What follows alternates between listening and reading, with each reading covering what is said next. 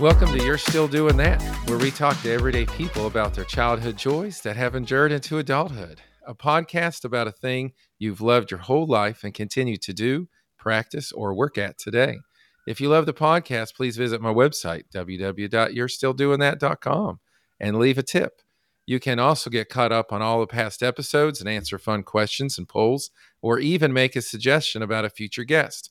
I'm sure your friends and family will love to get nominated to be on the podcast. Remember, www.you'restilldoingthat.com is the only podcast website to check out. Uh, with us today, we have the wonderful and fabulous Urmi. Welcome to the show, Urmi. Hi, how are you? oh, we're doing great. Um, so let me uh, make sure I got all your accolades straight. Urmi has been quite, uh, has quite a lot of things she's been doing as an adult, and she's been got a lot of fabulous things uh, credited to her. Uh, she's a published author. She is uh, an activist for women's rights. Uh, she's a teacher, uh, teaching English and Italian languages to people that would like to improve their speech personally and professionally. And I think probably the biggest hat you get to wear is you are a CFA. That's true. yeah. So, uh, yeah, all of those um, by themselves are extraordinary, but to put them all on top of each other is quite outstanding. Uh, so, um, all of those things that you're so wonderfully good at, they're all tied together with one single thing you've been doing for quite a long time. And what is the uh, what is that one thing we're going to talk about today, Urmi? For me, has been uh, learning and studying. So that's something that I've been doing since a kid. Yeah, I would bet so. Uh, so let's get into it. Uh, Urmi, uh, where were you born? I was born in uh, Italy. Excellent. That is one of my bucket list countries to visit at some point in my life. Uh, my wife is a big fan. She's been learning French, and so she does want to go to France. So okay. I figured if we get to go to France, we'll slide over and get to Italy too. Uh, so, uh, being uh, being big into learning and studying, what were your uh, studies like in school growing up? There was, I I can definitely tell you one of the probably the major memory that I have from my childhood is that I used to study a lot, like a lot. Um, I bet um, so. like really a lot, especially when I was in high school and afterwards uh, I would I would just the every single afternoon I would study from three until midnight. I would do the same thing on the weekends, and that's what I would do, and I always enjoyed doing every bit of it very much. Now, was that in Italy? That was in Italy, yes. Italy, yeah, because I wasn't sure how long you stayed in Italy. Um, now, were your did your parents were they big advocates to push you to study, or was that something you just did kind of naturally?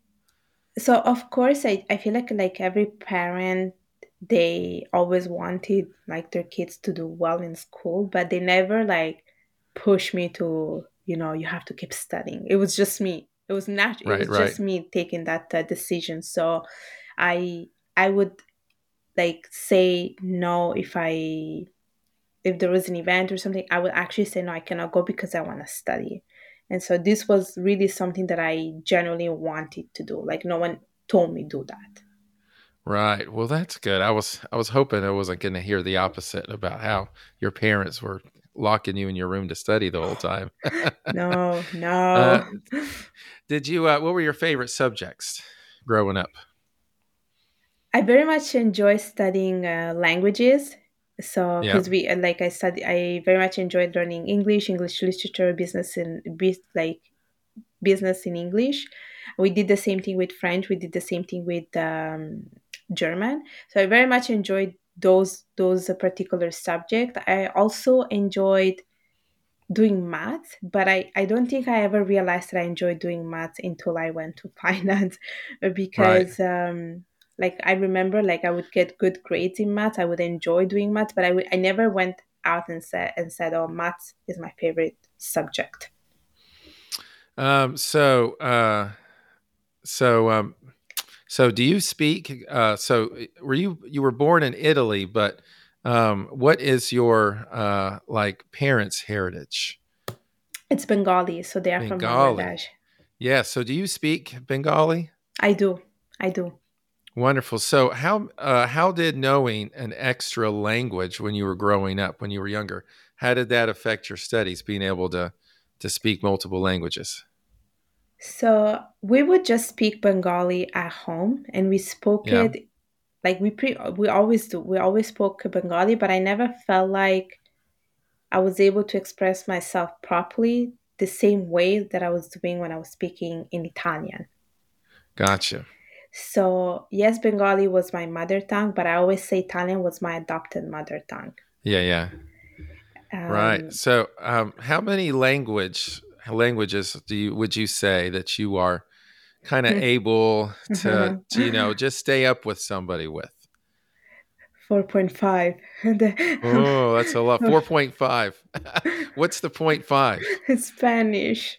Spanish, yes. Well, oh, me being here in the United States, that's probably the number one second language we everybody learns here, and is what's taught, at least what they try to teach in school. But America's terrible with trying to teach languages to other people. We're awful at it. I wish we would take notes from uh, some of our European friends and how they handle uh, languages in school.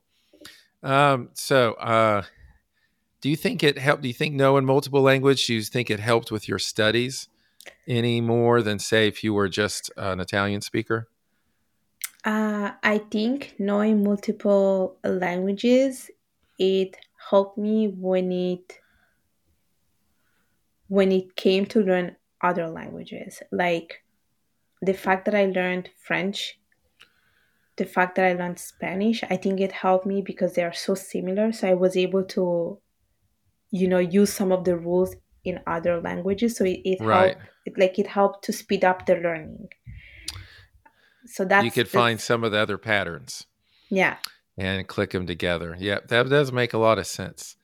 Uh, so um, what are some good tips and strategies to create a good study habit?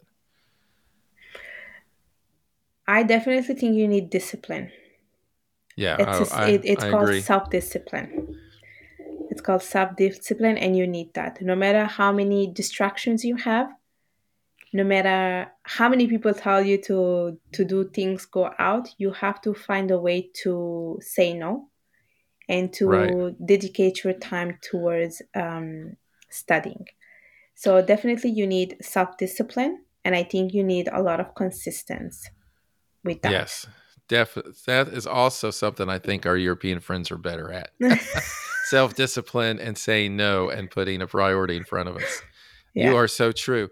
Um, when you are researching a new topic, what's one of the study habits that you kind of tend to repeat when you're when you need to learn something new, either for work or or uh, personally? What's something that you always kind of go to? Is in uh, um, the research, or is is it more like a a habit that I have. Yeah, like a habit or a strategy that you always oh, find yourself doing. A revision.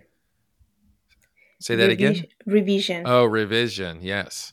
And going practicing. over it over and over. Yeah.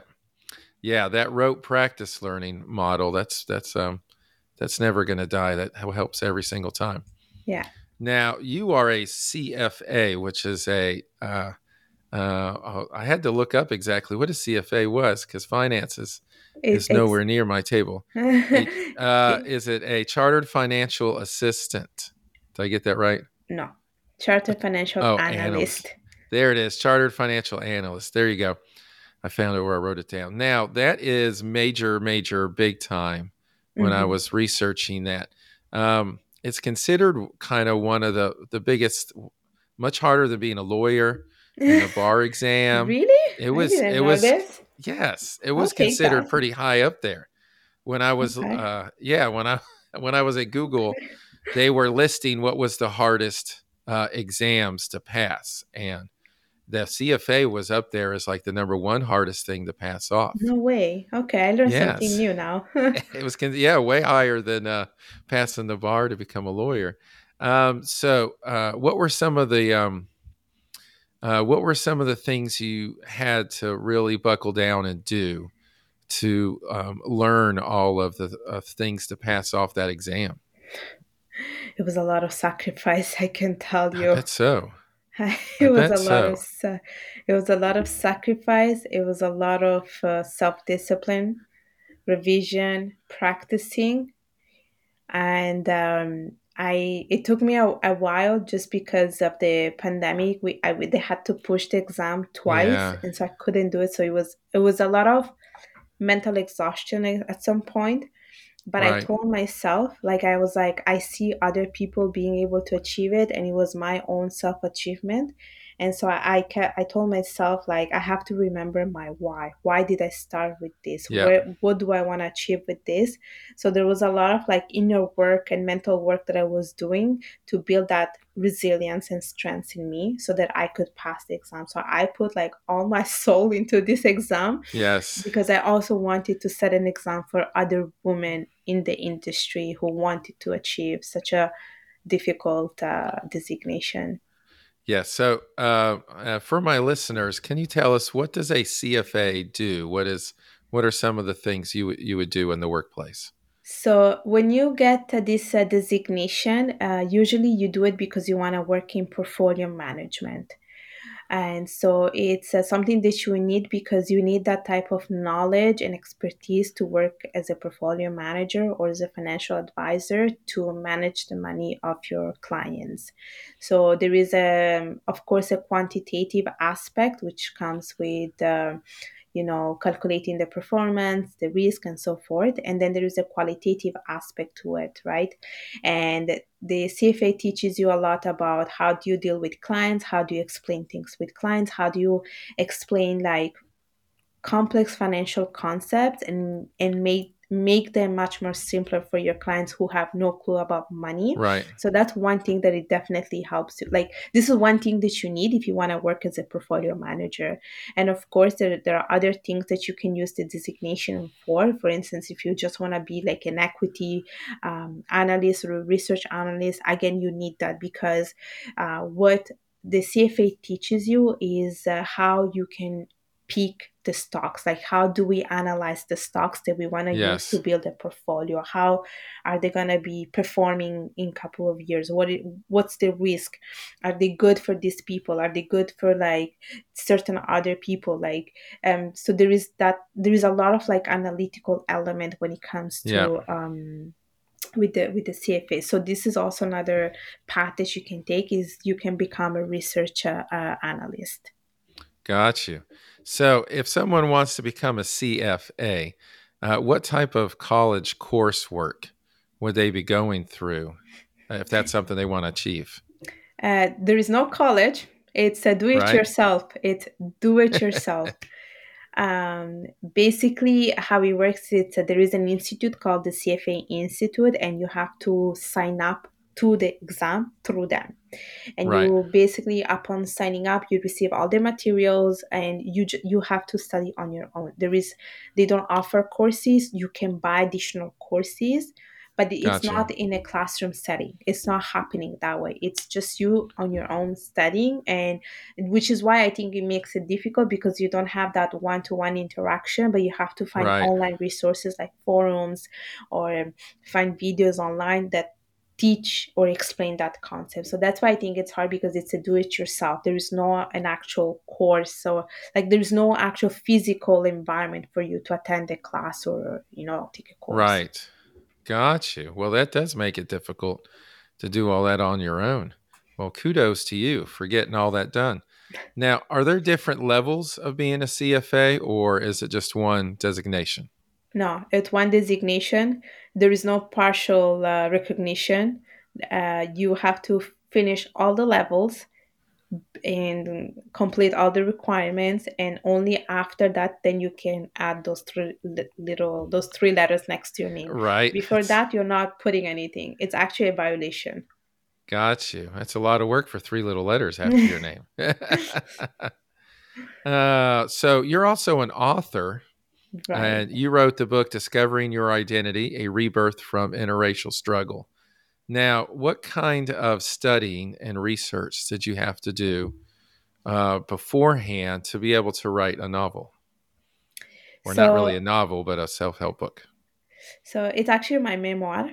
Yeah. Because I talk about myself, but uh, my research was more about how do I write a book because I right. had zero clue. So I had a friend exactly. and I spoke, spoke to him and I said, how do, how, how do I write a book? Where do I start from? Yeah. So he suggested me another book called how to write a book in 30 days. So I read yeah. that book. write a book, you got to read a book. I love it. so I read that book. And then after reading the book, I was like, okay, I'm going to sit down and I'm just going to start writing anything that comes to my mind.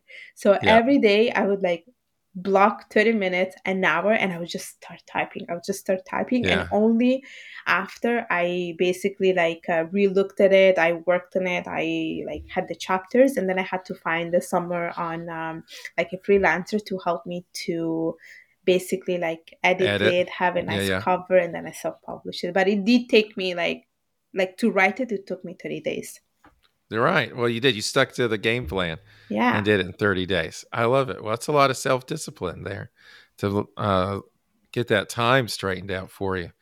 Uh, you're also an activist for women's rights um, and uh, for women in, in, professional settings. And one thing I saw when I was reading some of your bio that sparked my interest is you are active against fighting against a practice and I'm going to call it of an arranged marriage, which still happens in many countries. Which I don't know if I was quite aware of, or I just sort of blocked it out of my head that that was something old that didn't happen anymore. So uh, it's but, not arranged marriage. I'm gonna correct you there. It's okay. Go ahead. Ch- it's called child marriage, which is different. They're oh, two different even things. worse. They're two different things. I'm not against yeah. arranged marriages. I think arranged marriages work pretty fine. I have a lot of relatives who got married through that. I'm against child marriage, which I, which I think is much, much, much worse. Yeah, that sounds awful. yeah. Uh, so, where does a practice like that still continue? It continues in many countries, like in Africa. Uh, it happens yeah. in, and also a lot in Asia. Um, but there is an organization that I I volunteer for called the Speak Up for the Poor. And basically, the organization is based in Bangladesh and they do fight child marriages. So, what they do is that they provide an education to these young women and they teach them to be independent. Right. And they try to get them out of this uh, child marriage system because uh, the problem is that in certain countries like in bangladesh but it also happens in other countries is that when you know the girl reaches a certain age and i'm talking like less than 18 they do tend to be given away in marriage because they're seen as a burden like a financial burden for the family especially like right. if you're a poor family you just give the girls away into marriages so the organization tries to fight this by providing education by providing you know like um, mentorship, by training them, uh, making sure that they're independent, financially independent, so that they can sustain themselves. Well, that's a great organization. Yeah. Yeah, and that's a and good that you take time to stand out and speak about that too. Uh, you also are a teacher of English and Italian languages. So, how does your preparation go for that when you're going to teach a class? What is your what is your studying and prep I, like? I do very much enjoy that you said I'm a teacher, but I, am gonna lower myself. I'm actually a tutor, not a. I'm not. I wish I was a teacher, but it was always my dream. Uh, but I would say more. I'm more like a tutor. I do this more uh, for fun. Uh, gotcha. Uh, but usually, uh, yeah, I do tutor in um, in English and in uh, Italian because I feel like I have so much knowledge and I wanna do wanna give it back in some ways.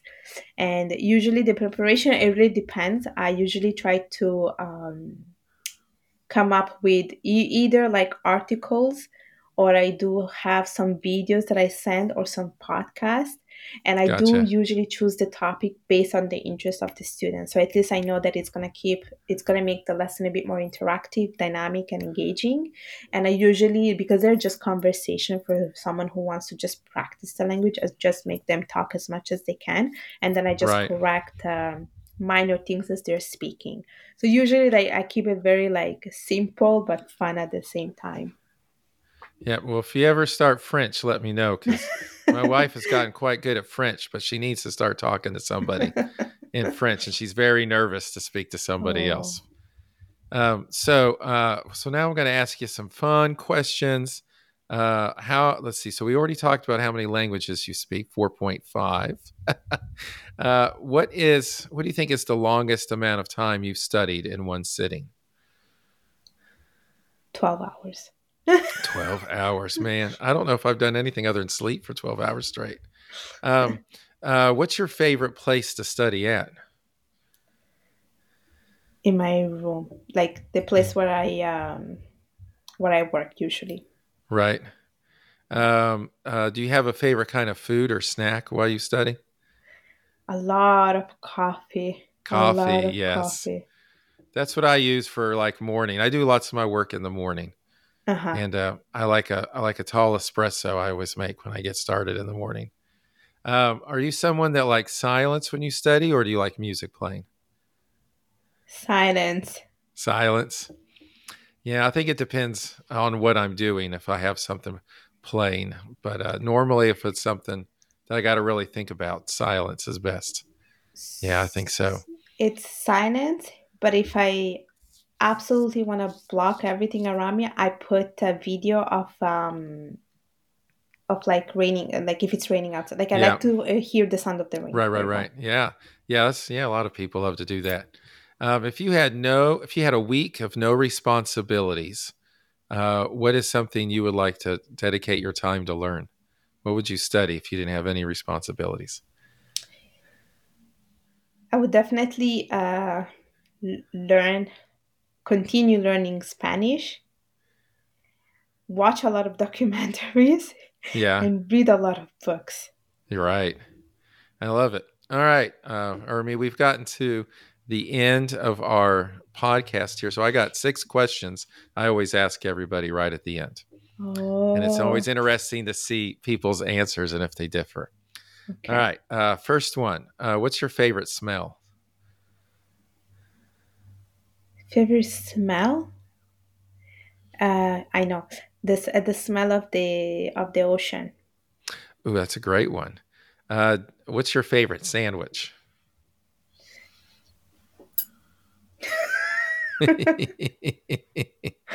I don't even eat sandwiches. oh, okay. Well, let me. What about your favorite kind of salad?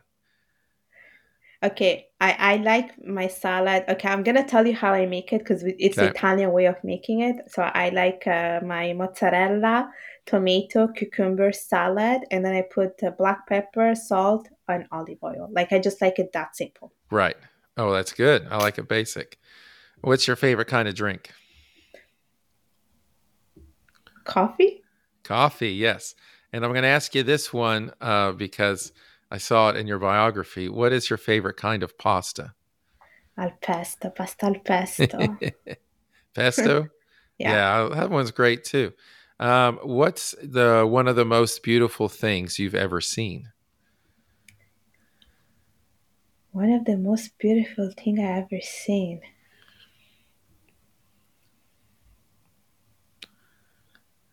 You know what? I um it's when I went to in Mexico and it also happened when I went to Dominican Republic. And when you see the the beauty of the ocean in the morning, that's mm. I think that's really like breathtaking. That's yes. It, that's a very calm moment. Yeah, I got my son and I got to watch the sunset over the Gulf of Mexico, and I'd never seen the sunset over the water before. And I imagine that was just as pretty as maybe seeing a sunrise over the water, too. Um, what's one thing that makes you happy every single time it happens? uh, you know what? It's uh, when you receive or someone does something nice unexpectedly. Oh, that is a great one. I love it. Uh, what kind of advice would you give yourself as a kid? If you could send one little bit of advice back to your younger self. Don't um, don't don't be afraid. Don't be afraid. That's great. I know a lot of people like to say, "Don't worry, everything will just everything will work out." And so, don't be afraid. All right, Urmi, it was great to have you on the show. Um, it's been really great uh, getting to know you. Um, you can catch her on Instagram or YouTube. She's got a lot of videos on how YouTube be- can become a CFA. She's got lots of great videos on YouTube. You can find her book uh, just to play out most places they sell books. Uh, Discovering Your Identity, a rebirth from interracial struggle. You can find it anywhere. So go get your copy now. Uh, Urmi, it was a pleasure to get to know you, and I wish you all the greatest success. Thanks for coming on the show. Thank you. Uh, remember, folks, find what makes you happy and get to it. There's a lot of life out to live, a lot of life out there to live. So make it a good one. Be nice, be kind, be good. Make sure you study, and have a good week.